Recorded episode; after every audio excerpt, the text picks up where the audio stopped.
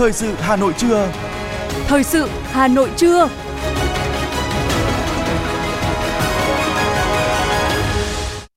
Kính chào quý vị và các bạn. Bây giờ là chương trình thời sự của Đài Phát thanh Truyền hình Hà Nội. Chương trình trưa nay thứ năm, ngày 22 tháng 6 có những nội dung chính sau đây.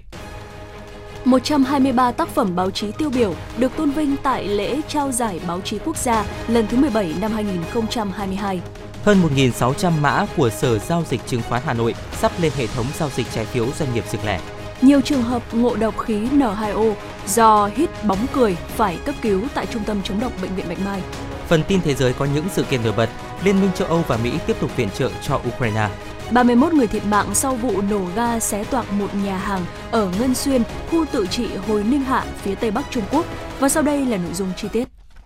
Thưa quý vị, tối qua, lễ trao giải báo chí quốc gia lần thứ 17 năm 2022, giải thưởng cao quý nhất của giới báo chí cả nước đã diễn ra trang trọng tại Hà Nội.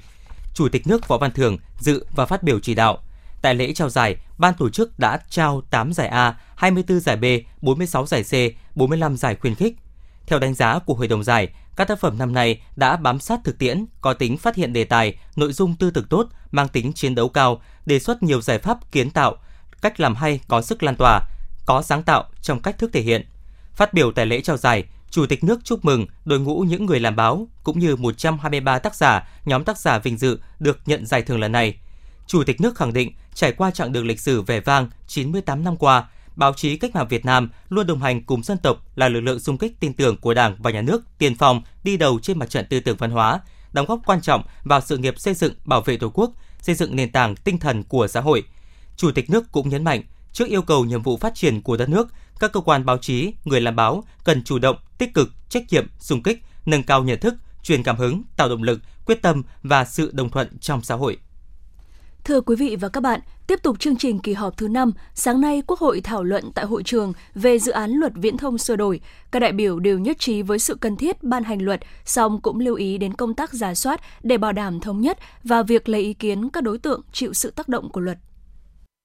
Dự thảo luật viễn thông sửa đổi gồm 10 chương và 74 điều. Theo các đại biểu, việc xây dựng luật viễn thông sửa đổi nhằm thể chế hóa đầy đủ đúng chủ trương của Đảng về phát triển kinh tế thị trường, có sự điều tiết của nhà nước trong hoạt động viễn thông, phát triển hạ tầng viễn thông và các hạ tầng khác, tạo nền tảng cho phát triển kinh tế số, xã hội số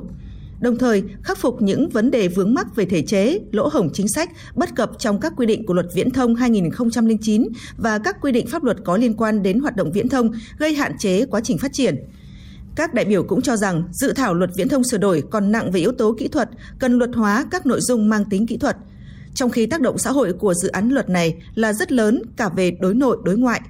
Do đó rất cần cân nhắc về quan điểm khi xây dựng luật này là cố gắng luật hóa những nội dung kỹ thuật, nếu không vẫn nặng về kỹ trị thì sẽ khó áp dụng.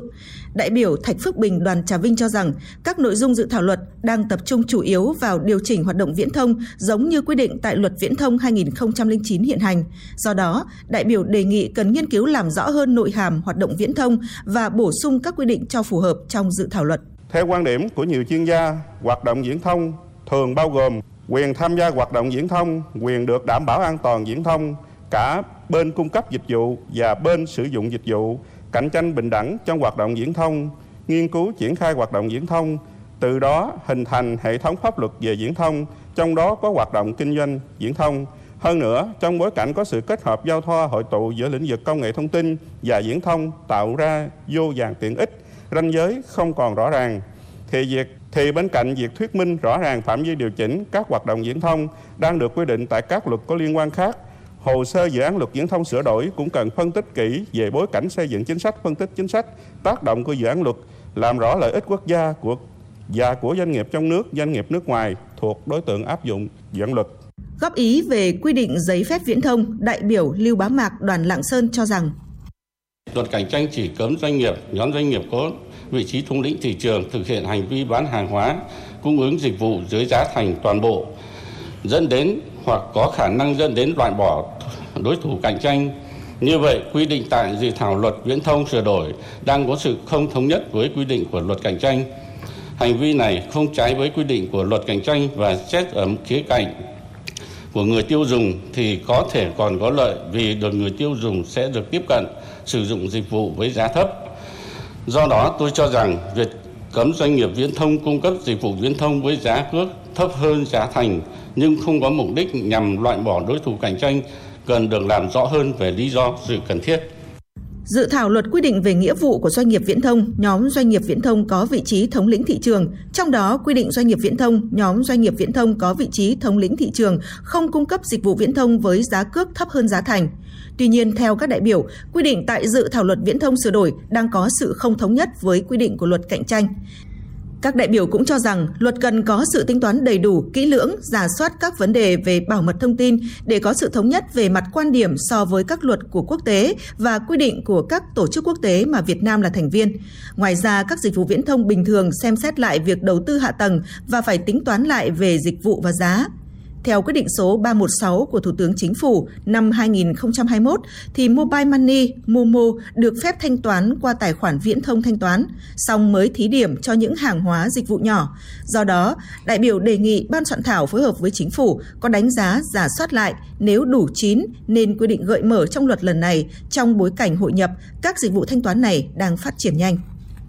Thưa quý vị, với 468 trên 477 đại biểu tham gia biểu quyết tán thành, chiếm 94,74%, Quốc hội đã thông qua luật giao dịch điện tử sửa đổi. Điểm mới của luật giao dịch điện tử sửa đổi là bổ sung quy định về giá trị pháp lý của việc chuyển đổi giữa bản giấy và bản điện tử, quy định về chứng thư điện tử, mở rộng đối tượng điều chỉnh. Đây được coi là một bước đột phá lớn để thúc đẩy hoạt động giao dịch điện tử khi việc giao dịch có thể thực hiện hoàn toàn từ đầu đến cuối bằng phương tiện điện tử. Bên cạnh đó, luật giao dịch điện tử sửa đổi đã bổ sung quy định về sử dụng công nhận chữ ký điện tử nước ngoài. Quy định này sẽ giảm chi phí giao dịch xuyên biên giới cho tổ chức cá nhân, thúc đẩy hoạt động giao dịch điện tử xuyên biên giới. Luật giao dịch điện tử sửa đổi cũng đã bổ sung quy định về cơ sở dữ liệu, việc chia sẻ, kết nối dữ liệu giữa các cơ quan nhà nước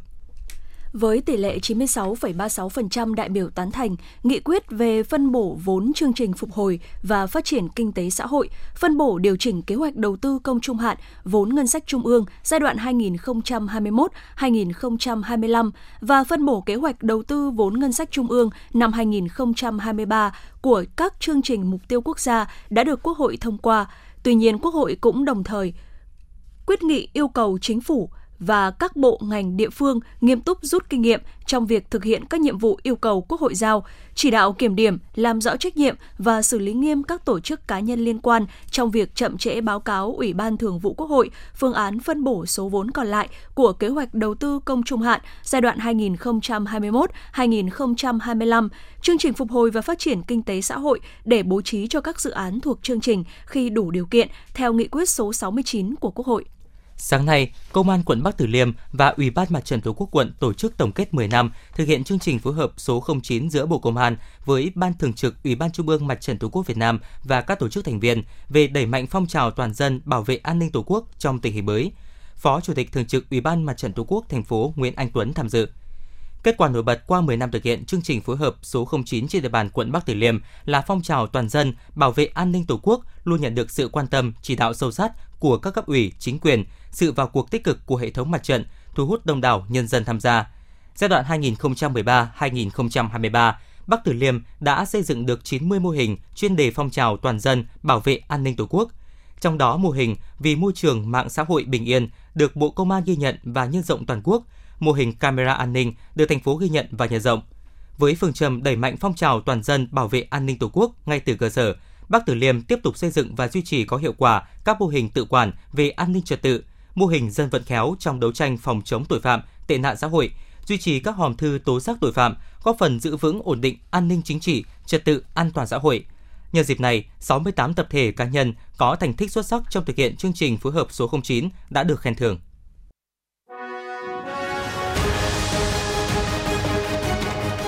Thời sự Hà Nội, nhanh,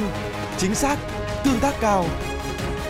Thời sự Hà Nội, nhanh, chính xác, tương tác cao.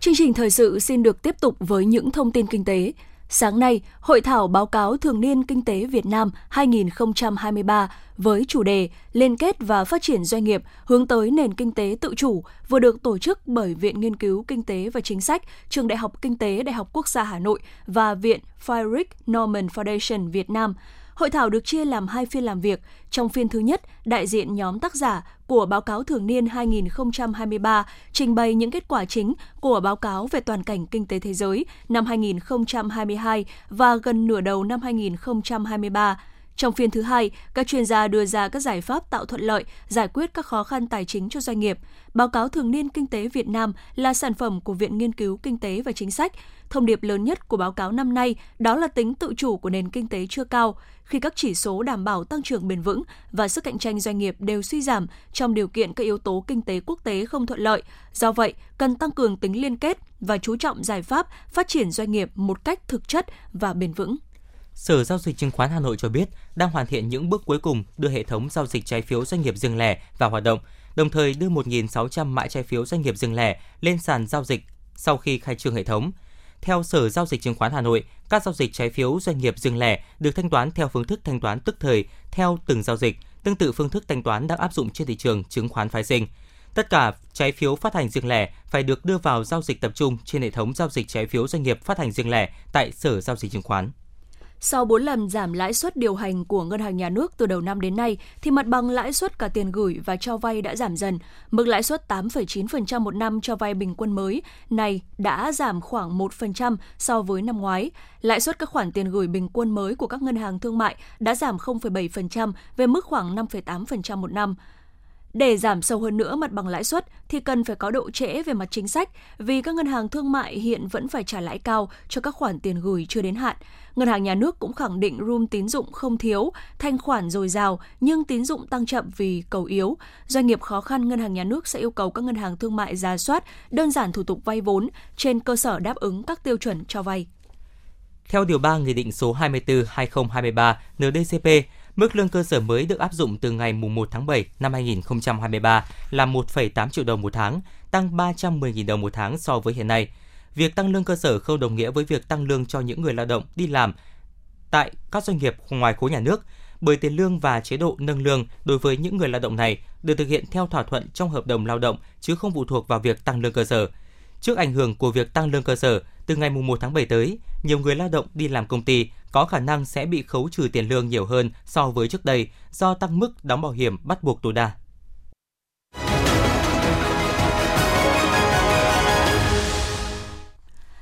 Với mong muốn nhằm tôn vinh truyền thống văn hóa của dân tộc, phát huy giá trị văn hóa cung đình Thăng Long, nhân dịp Tết Đoan Ngọ năm 2023, Trung tâm Bảo tồn Di sản Thăng Long Hà Nội đã tổ chức chương trình Tết Đoan Ngọ Thăng Long xưa với nhiều điểm mới mang đậm dấu ấn Tết Đoan Ngọ cung đình. Phản ánh của phóng viên Như Hoa. Trong văn hóa cổ truyền Việt Nam, Tết Đoan Ngọ được xem là một trong những dịp lễ Tết quan trọng nhất. Từ xa xưa, cha ông ta đã truyền tụng câu ca tháng tư đong đậu nấu chè, ăn Tết đoàn ngọ trở về tháng 5. Hàng năm cứ đến ngày mùng 5 tháng 5 âm lịch, từ chốn cùng đỉnh cho đến những miền thôn quê, người dân đều hân hoan đón Tết đoàn ngọ. Tết đoàn ngọ trong cung đình và ngoài dân gian có những lễ nghi, phong tục khác nhau nhưng đều là dịp để con cháu tìm về nguồn cội, nhớ ơn công đức tổ tiên.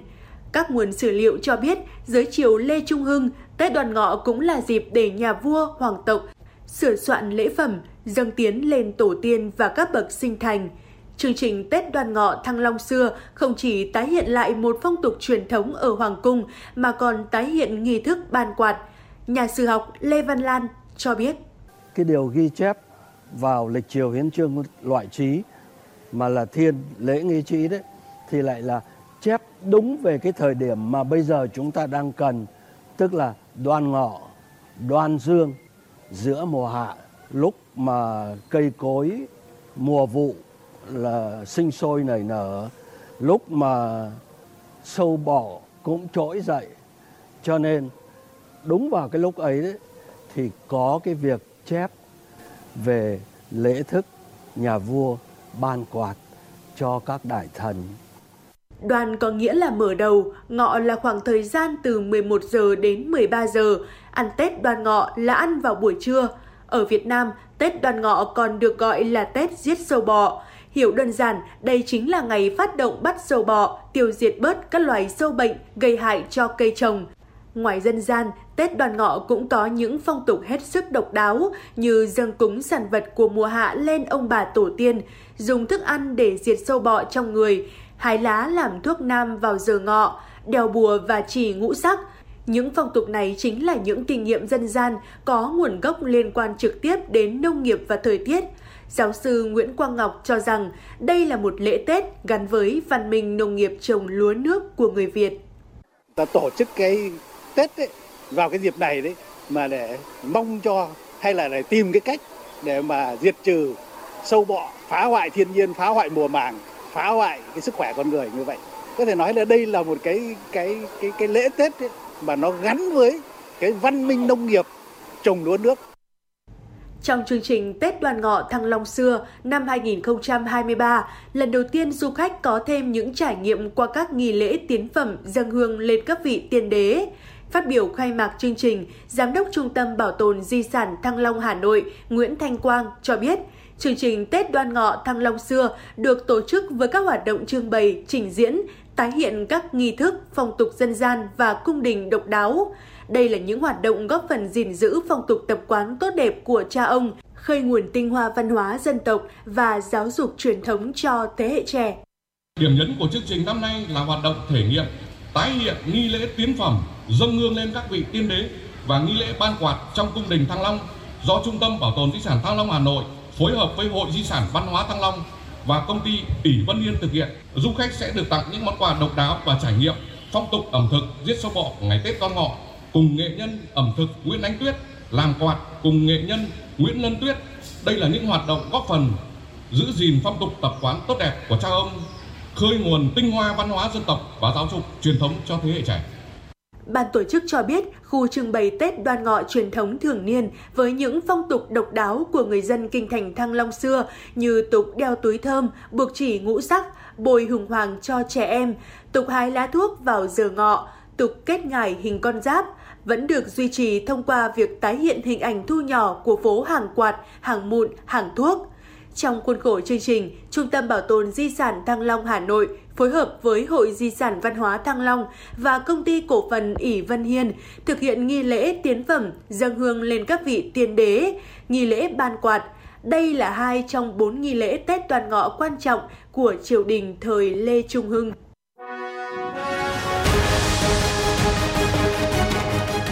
FM90 cập nhật trên mọi cung đường. FM90 cập nhật trên mọi cung đường.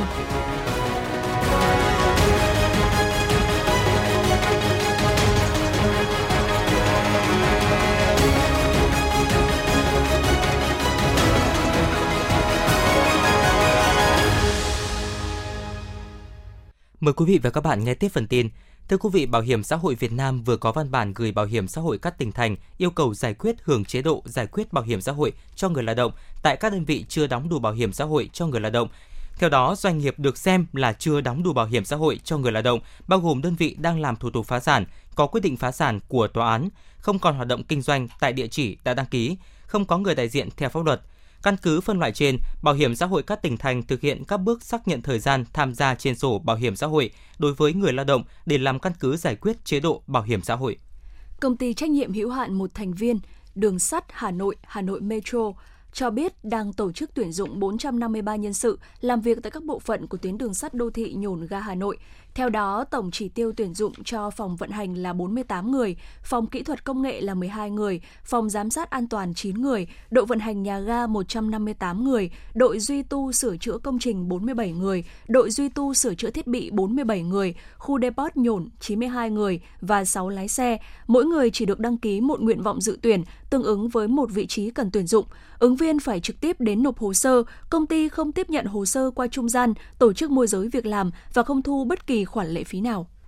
Tập đoàn Điện lực Việt Nam vừa có văn bản gửi các đơn vị thành viên là Trung tâm Điều độ Hệ thống Điện Quốc gia, Công ty Mua bán điện, Ban Quản lý Dự án Điện 1, 2, 3, Trung tâm Dịch vụ Sửa chữa EVN, các công ty nhà máy điện trực thuộc EVN, các ban của EVN yêu cầu kiểm điểm trách nhiệm tập thể cá nhân để xảy ra thiếu điện. Nội dung này được EVN chỉ đạo sau khi Ủy ban Quản lý vốn nhà nước tại doanh nghiệp, Ủy ban có văn bản về công tác cán bộ tại tập đoàn EVN, trong đó có nội dung yêu cầu kiểm điểm trách nhiệm, việc để xảy ra các vấn đề trong điều tiết của bực điện và thực hiện chức trách nhiệm vụ trong thời gian qua đối với cán bộ.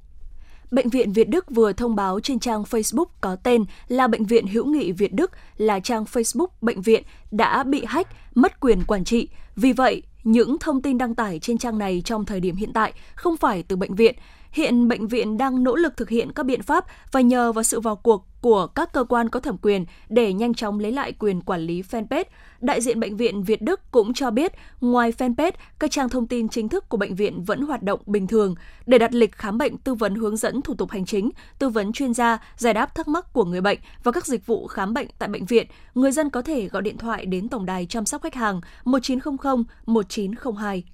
Bóng chứa khí N2O hay còn gọi là bóng cười đang được giới trẻ ưa chuộng như một cách thư giãn, giải tỏa căng thẳng. Thế nhưng tác hại của loại khí này đến thần kinh và những hệ lụy khi lạm dụng cũng đã nhiều lần được cảnh báo. Bệnh viện Bạch Mai vừa tiếp nhận một số bệnh nhân ngộ độc do loại khí này. Hiện có 5 trường hợp ngộ độc khí N2O do hít bóng cười phải cấp cứu tại Trung tâm chống độc Bệnh viện Bạch Mai. Các bệnh nhân nhập viện trong tình trạng tê bì chân tay, rối loạn cảm giác, tổn thương tủy sống. Việt Nam chưa có quy định pháp lý về sử dụng khí N2O. Do vậy, vấn đề cần phải quản lý hiện nay đó là sử dụng khí N2O sai mục đích tại các tụ điểm vui chơi giải trí, gây ảnh hưởng tới sức khỏe người dùng, an ninh trật tự xã hội.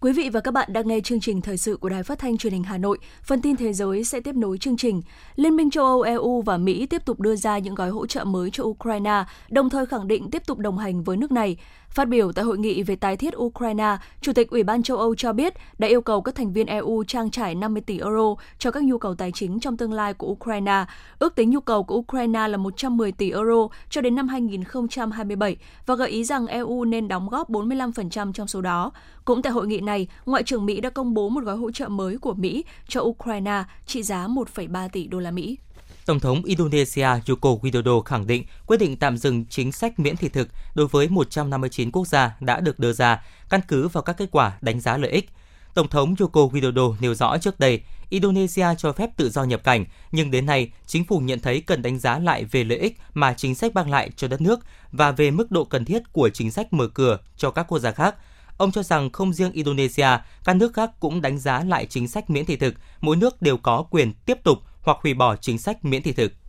Cuộc xung đột ở Ukraine đã tạo ra một thị trường chợ đen bùng nổ khi các công ty trên khắp Đông Âu và châu Á kiếm lợi bằng cách vận chuyển hàng hóa bị cấm đến Nga. Nhưng giờ đây, chính phủ ở các quốc gia như Armenia và Kazakhstan đang cam kết sẽ kiềm chế buôn bán thiết bị quân sự và hàng xa xỉ do lo ngại bị áp dụng các biện pháp trả đũa khi EU tiến hành các biện pháp nhằm khắc phục các lỗ hổng trừng phạt của họ.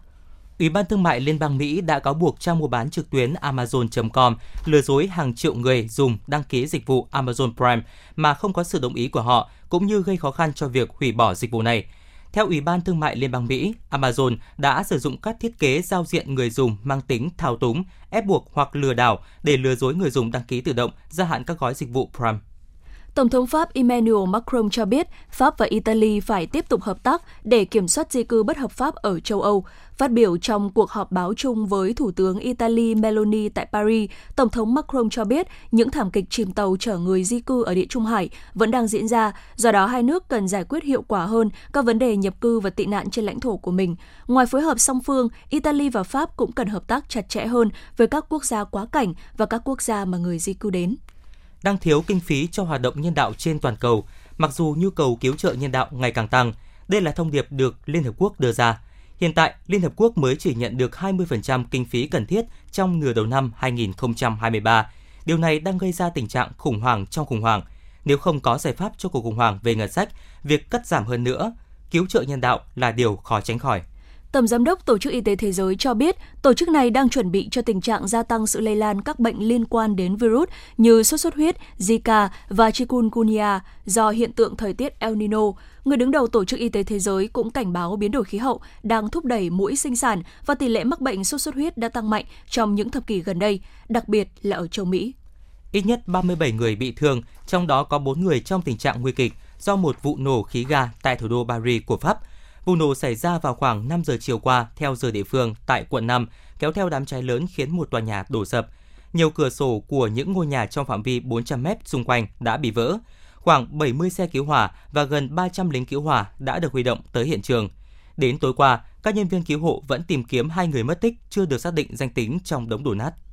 31 người thiệt mạng sau vụ nổ ga xé toạc một nhà hàng thịt nướng ở Ngân Xuyên, khu tự trị Hối Ninh Hạ, phía tây bắc Trung Quốc vào tối qua, theo chính quyền địa phương. Vụ nổ xảy ra vào khoảng 9 giờ tối tại nhà hàng nằm trên một con phố đông đúc ở quận Hưng Khánh, được cho là do dò dỉ khí ga từ khu vực hoạt động của nhà hàng. Một cuộc điều tra về vụ việc đang được tiến hành. Từ SCMP đưa tin, các nhà địa chất Trung Quốc gần đây đã phát hiện mỏ đất hiếm khổng lồ ở dãy núi Himalaya. Vành đai đất hiếm này trải dài hơn 1.000 km và sẽ giúp nâng cao vị thế của Bắc Kinh trên thị trường đất hiếm toàn cầu khi được đưa vào khai thác. Tuy nhiên, vị trí của vành đai đất hiếm này khá nhạy cảm. Nó nằm dọc biên giới phía nam của Tây Tạng, nơi mà Trung Quốc và Ấn Độ đang có tranh chấp lâu năm. Chưa kể, việc đánh giá một khu vực rộng lớn và xa xôi như vậy có thể tốn tới hàng vài năm, thậm chí là hàng chục năm. Các nhà địa chất Trung Quốc cho rằng quốc gia nào có thể xác định chính xác trữ lượng đất hiếm này sẽ giành được lợi thế chiến lược.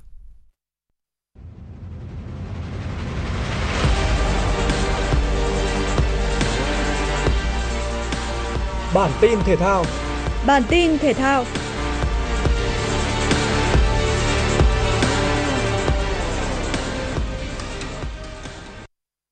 Tại game 12 giải bóng rổ Việt Nam VPA 2023, dù có vị thế tốt hơn trên bảng xếp hạng, các tay ném của Hà Nội Buffalo nhập cuộc khá thận trọng trước Hồ Chí Minh City Wings. Tận dụng việc Amir Williams làm chủ không gian dưới rổ, Hồ Chí Minh City Wing thường xuyên dùng đường truyền dài vượt tuyến để các tiên phong ghi điểm chấp nhoáng. Mũi nhọn Jeremy Smith là người hưởng lợi nhiều nhất từ bài đánh này khi có đến 9 điểm liên tiếp chỉ sau 5 phút khai cuộc.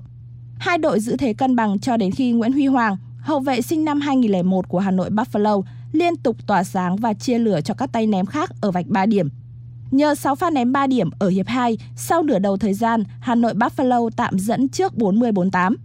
Mở đầu hiệp 3, ngôi sao ghi điểm Jeremy Smith của Hồ Chí Minh City Wing buộc Hà Nội Buffalo phải hội ý sau khi ghi liên tiếp 8 điểm để thu ngắn cách biệt về một chữ số. Ở hiệp thi đấu quyết định, bằng sự tỏa sáng bất ngờ từ hai nội binh Trần Văn Trung và Bùi Anh Khoa, Hồ Chí Minh City Wing đã có lúc rút ngắn cách biệt về 3 điểm. Do vậy khi thời gian chỉ còn hơn một phút, liên tiếp nhiều pha mất bóng tai hại đã khiến Hồ Chí Minh City Wing tự dâng chiến thắng cho Hà Nội Buffalo với tỷ số 81-89. Ở lượt trận cuối bảng A vòng chung kết U17 World Cup 2023 là cuộc đối đầu giữa Thái Lan và Yemen. Đây là trận đấu có ý nghĩa xác định đội đầu bảng. Yemen là đội chơi tốt hơn trong hiệp 1 với một số cơ hội ghi bàn nhưng đại diện Tây Á không thể tận dụng thành công. Sang hiệp 2, sự cổ vũ nhiệt tình của các khán giả giúp U17 Thái Lan lấy lại thế trận và áp đảo đối thủ.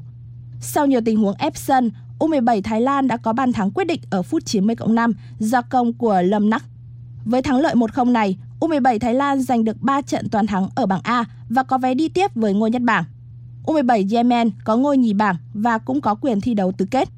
Nếu tiếp tục có được chiến thắng ở tứ kết, U17 Thái Lan sẽ giành quyền dự vòng chung kết U17 World Cup 2023. Ở trận đấu còn lại, U17 Malaysia lội ngược dòng đánh bại U17 Lào với tỷ số 2-1.